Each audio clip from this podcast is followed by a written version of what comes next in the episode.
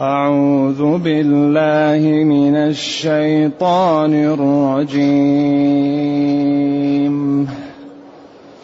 كذبت عاد المرسلين إذ قال لهم أخوهم هود ألا تتقون؟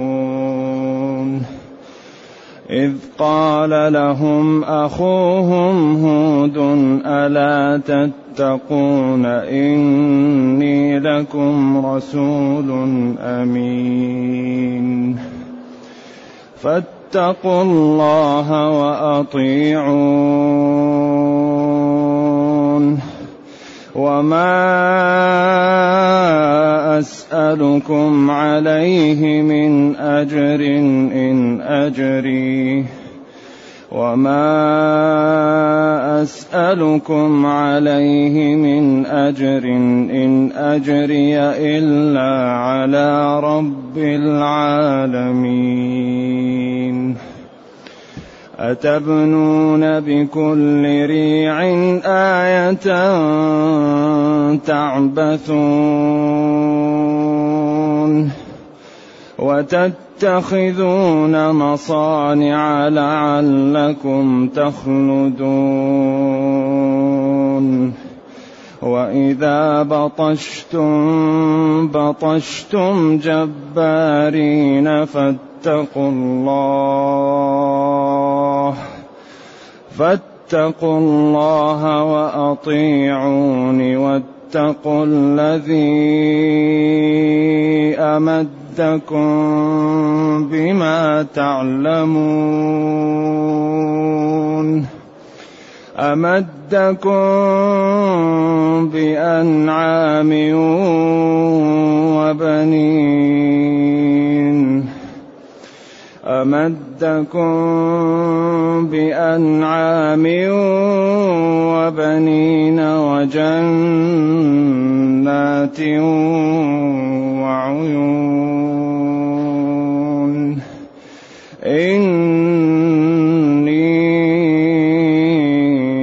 أخاف عليكم عذاب يوم عظيم.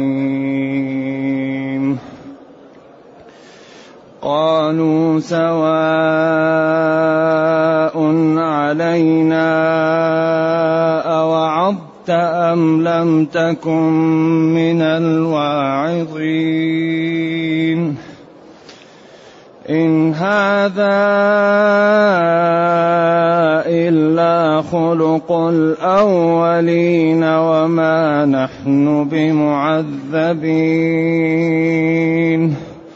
فكذبوه فأهلكناهم. فكذبوه فأهلكناهم.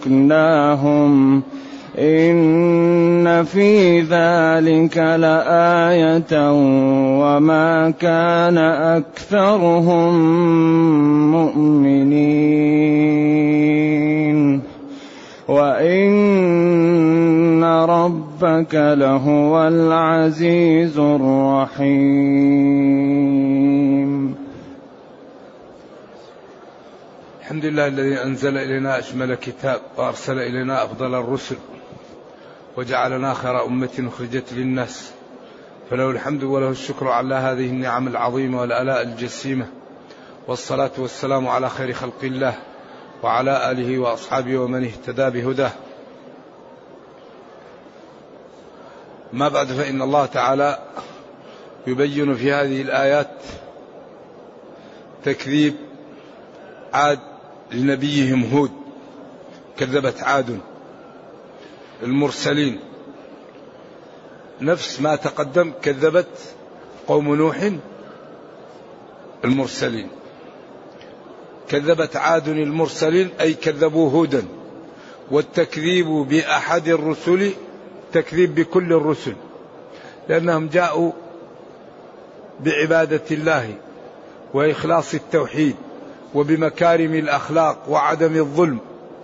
فهم دينهم واحد. نعم. كذبت عاد المرسلين. حين كذبوا رسولهم لأن التكذيب بأحد الرسل التكذيب بكل الرسل. إذ قال لهم أخوهم هود هم جماعة وعشرة ألا تتقون؟ ألا حرف عليكم السلام. ألا تتقون؟ ألا حرف استفتاح؟ وفيها تحضيض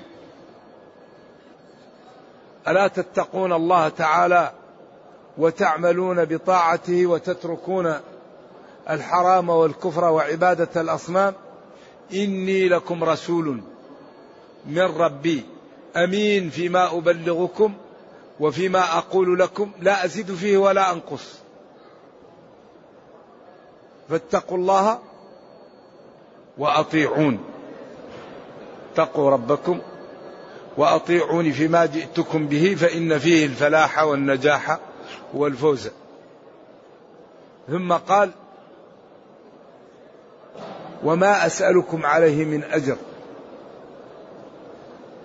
إن أجري إلا على رب العالمين. اتبعوني فيما جئتكم به فإنه عين الحق والصواب.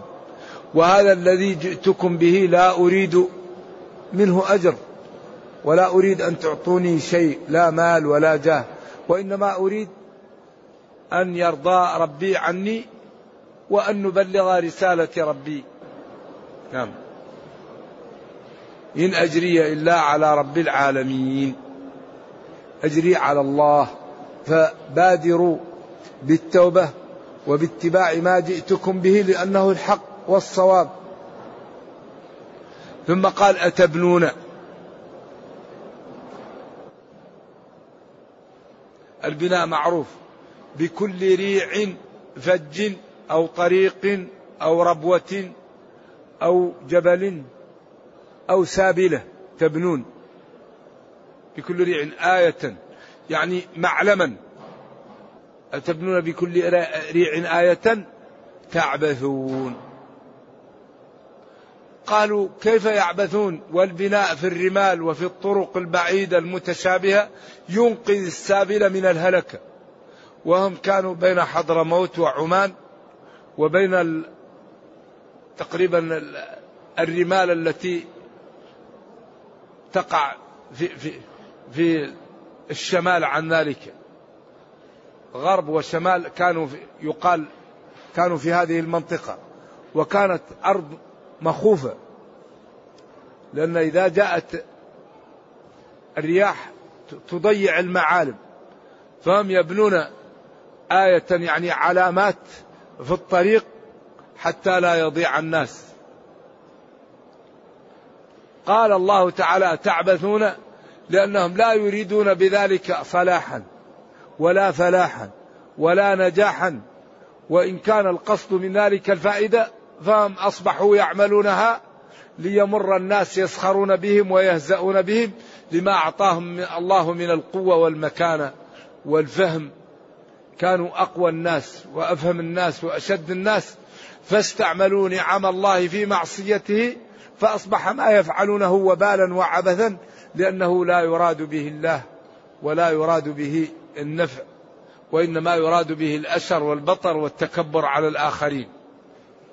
إذا أتبنون بكل مرتفع آية علامة ومعلما تفعلون ذلك عبثا للسخرية من المارين والاستهزاء بهم وللتفكه في فيهم. وتتخذون مصانع. قالوا المصانع هي البيوت الحصينة. وقيل المصانع هي ما يعملونه من الجص ويجعلون المال يسيل فيه الماء يسيل فيه أيام الشتاء حتى إذا انقطع الماء يبقى مليء من الماء ليشربه السابل والناس.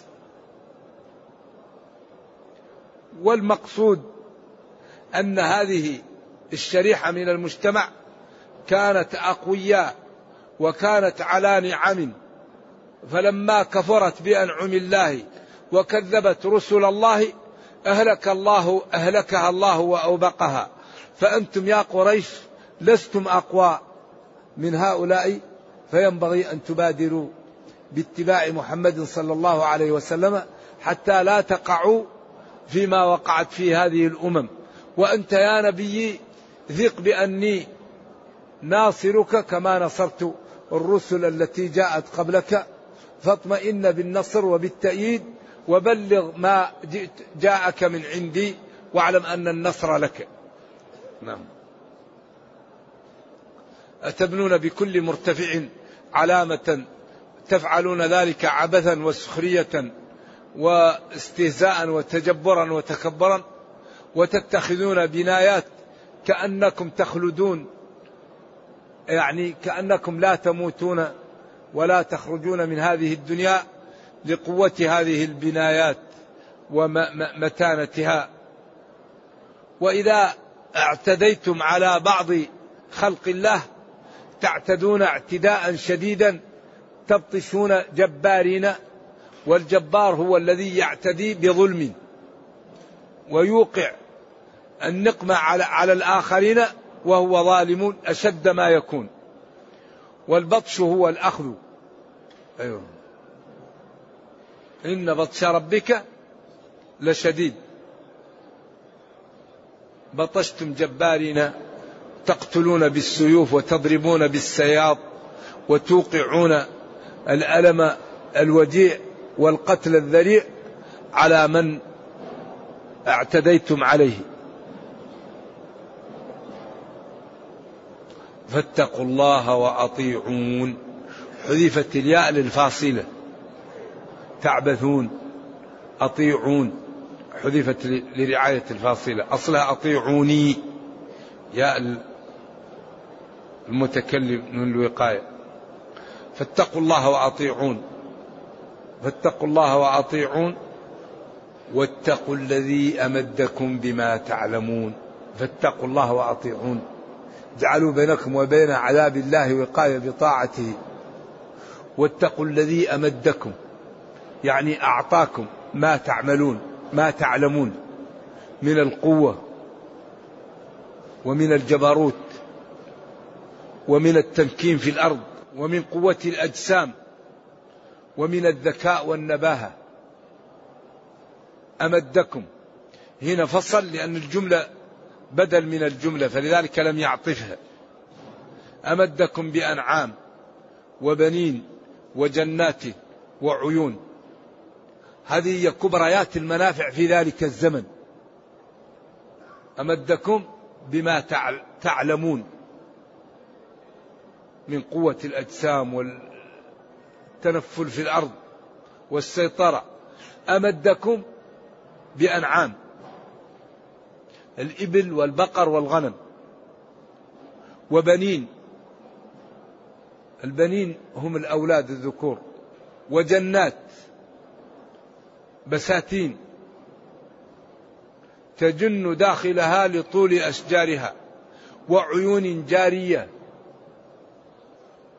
وهذا هو رغد العيش.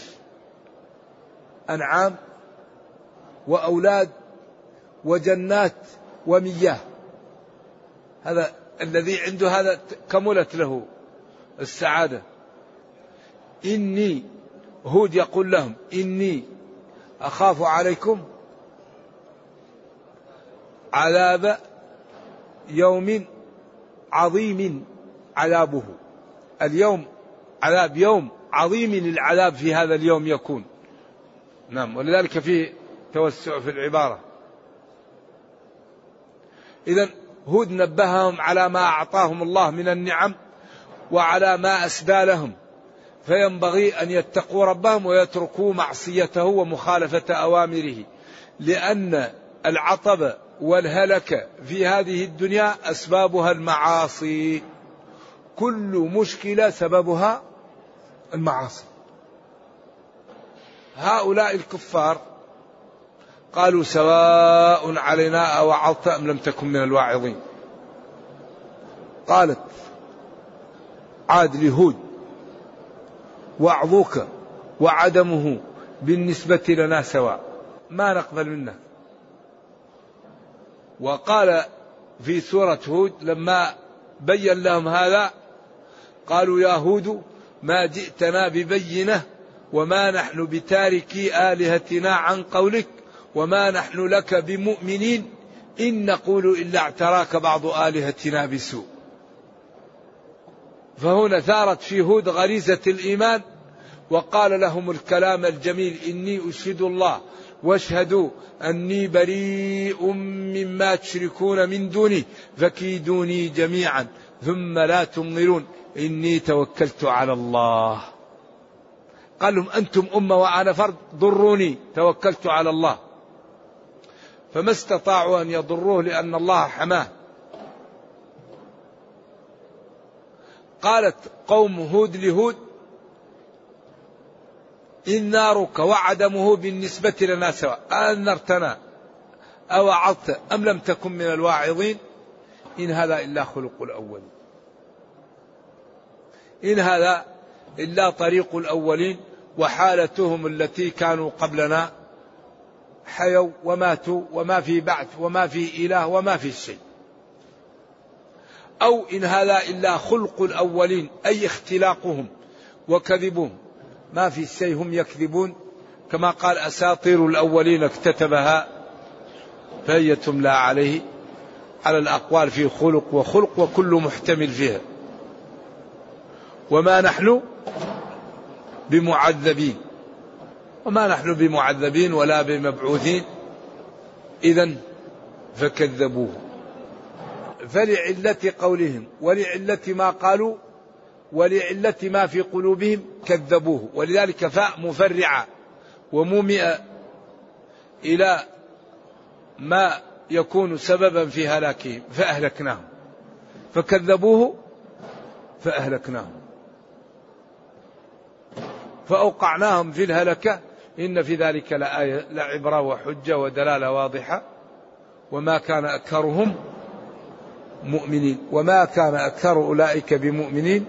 وإن ربك لهو العزيز الغالب الرحيم بخلقه.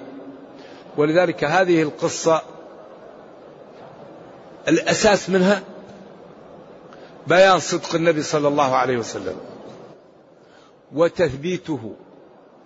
وتخويف قريش وإزراء بمن يسير سير الضالين فإن مآله مآلهم وسيهلك كما هلكوا. نعم.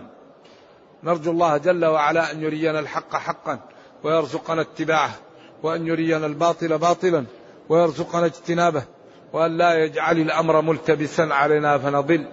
سبحان ربك رب العزة عما يصفون وسلام على المرسلين والحمد لله رب العالمين والسلام عليكم ورحمة الله تعالى وبركاته.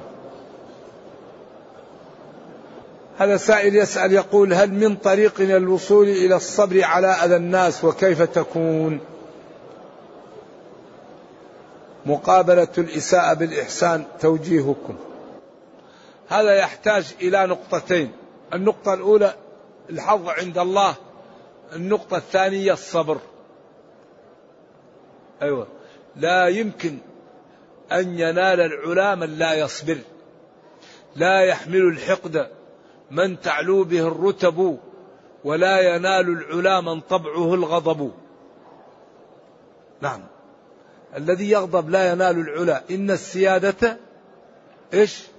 فاعلمن مشقة لولا صعوبتها لساد الأرذل ما كل من طلب السيادة نالها ما نالها إلا الكريم المفضل. قالوا إن السيادة في اثنتين فلا تكن يا ابن المشايخ فيهما بالزاهد حمل المشقة واحتمال أذى الورى. ليس المشمر للعلا كالقاعد قل للذي طلب العلا بسواهما هيهات تضرب في حديد بارد. فالذي يريد أن يكون من أهل الفضل ومن أهل النبل يتغاضى عن إخوانه ولا يقابل الإساءة بالإساءة وإنما يقابل الإساءة بالإحسان ويقابل القطيعة بالوصل ويقابل السب والشتم بالكلام الطيب والقول الحميد. هذا إذا فعله الإنسان ينبل. لأن الفضائل صعبة لا تنال إلا بالمشقة. ولذلك قال تعالى ادفع بالتي هي أحسن فإذا الذي بينك وبينه عداوة كأنه ولي حميم. إذا كان الشخص يسيء عليك وأنت تقابل الإساءة بالإحسان الله يقلم ما في قلبه من الكراهية محبة ومودة واحترام. فإذا الذي بينك وبينه عداوة كأنه ولي حميم. بعدين وما يلقاها إلا الذين صبروا وما يلقاها إلا ذو حظ عظيم. حظ عند الله. فلذلك من قابل إساءة الإخوان بالإحسان ومن قابل هجرانهم بالوصل ومن قابل سبهم بالذكر الطيب ينقلب ما في قلوبهم إلى المودة والمحبة. ولذلك الإنسان إذا قال فيك شيء لا يخلو من أحد أمرين. إن كان فيك فينبغي أن تتوب وترجع عما فيك. وإن لم يكن فيك لا يضرك وتأخذ حسناته. فإن كان ما قال فيك فرصة لتغير ما عندك من من الأخلاق الغير طيبة. وإن لم يكن فيك لا يضرك. ولكن الشيطان والنفس دائما يقفون في وجه الفضائل. فأكبر أسباب لهذا أن الإنسان يتجرع على الصبر. إلا الذين آمنوا وعملوا الصالحات وتواصوا بالصبر. الصبر هو الذي يأتي بكل خير. اصبر اصبر ولا تضجر من مطلب. فآفة الطالب أن يضجر. ذلك كل ما صبر الإنسان على ما يريد يناله. إنما يوفى الصابرون أجرهم بإحسان يصبر على الصوم. يصبر على غض البصر يصبر على ترك الحرام يصبر على الجلوس في المحلات المشبوهة يصبر على أن يبر بوالديه. فالذي يصبر ينال الفضائل. لذلك الدنيا يحكمها قانون إيش؟ قانون ما لا خلاص أوفوا بعهدي أوفي بعهدكم. إن الله اشترى فاستبشروا ببيعكم. يقول أرجو ذكر الآيات التي أعطيت لموسى عليه السلام. تسع. الجراد والقمل والضفادع والدم والسنين والعصا واليد. والتاسعة. نعم. وفلق البحر. وبعدين كانت عنده عصا يضرب بها الحجر. فتنفجر من الحجر كم؟ 12 عين. اثنتا عشرة عينا. وبعدين المن والسلوى. وبعدين الظلة في التيه. فهي نعم عظيمة أعطيت لنبي الله موسى وأعطيت لقومه ولكن كل ما أعطوا نعمة قابلوها بما لا؟ بالكفر. فعاقبهم الله بالتفريق وبالتسليط. وبالذلة وبأنهم لا يستطيعون أن يقوموا إلا بحبل من الله وحبل من الناس وأنهم لا يقاومون المسلمين إلا في من وراء جدر أو في قرى محصنة. وأخبر الله أنهم يسلط عليهم من يسومهم سوء العذاب إلى قيام الساعة. وقال وإن عدتم عدنا. وقال وقطعناهم في الأرض أمما. لا يجتمعون كل هذا بذنوبهم. وبكثرة عياذا بالله قتلهم للرسل ونقضهم للعهود فالله تعالى سلط عليهم من يسومهم سوء العذاب إلى قيام الساعة. لا يبعثن عليهم إلى يوم القيامة من يسومهم سوء العذاب. وقال وإن عدتم وإن عدتم للإفساد عدنا عليكم بالتنكيل. ولذلك نحن الآن نقاوم بالاستقامة. إذا أردنا أن نغلب اليهود نستقيم على ديننا. أكبر عزة للمسلمين أن يستقيموا. فإذا استقام المسلمون انتصروا. لأن من الاستقامة عدم الخلاف. من الاستقامة الإعداد. من الاستقامة التعاون. من الاستقامة معرفة الصادقين والكون معهم. كونوا مع الصادقين. ولا تنازعوا. أعدوا اثبتوا تعاونوا. أكبر سبب لنصر المسلمين أن يستقيموا على دين الله. لأن الله تعالى لا يغير ما بقوم حتى يغيروا ما بأنفسهم. أنزل كتاب وأرسل الرسل وتركنا على المحجة البيضاء. ليلها كنهارها لا يزيغ عنها إلا هالك. وأنزل علينا اليوم أكملت لكم دينكم. فنحن الآن مع كثرة المسلمين مليار وستمائة مليون مشكلتنا الحقيقية أننا لا نقوم بالأسباب. مشكلة المسلمين عدم القيام بالأسباب. والدنيا يحكمها ماذا؟ قانون الأسباب. أوفوا اشترى تعاونوا اثبتوا ولا تنازعوا ولا يغتب بعضكم بعضا. وفي الحقيقة أن الضعف الذي يعيشه العالم الإسلامي مع كثرته سببه أوامر معطلة ونواهي منتهكة. هذا السبب الذي ضعف هذه الأمة المرحومة. يقول كيف تعلم أن الله عز وجل قد غفر لك وأن الله عز وجل راض عنك بعد كثير من المعاصي؟ العبد يعلم ذلك بأنه يكون يحب الطاعة ويحب الخير ويكثر من الاستغفار ويغض طرفه ويبر بوالديه ويساعد الفقراء والمرضى ولا يشتهي إلا العباده هذا مظنه لأن الله غفر له وأن ذنوبه محيت لأن الحسنات تدعو إلى الحسنات. أما الذي ينظر للحرام ويتكلم بالحرام ويتكاسل عن الصلاة هذا مظنه لأن الله تعالى إيش؟ ما تقبل عمله.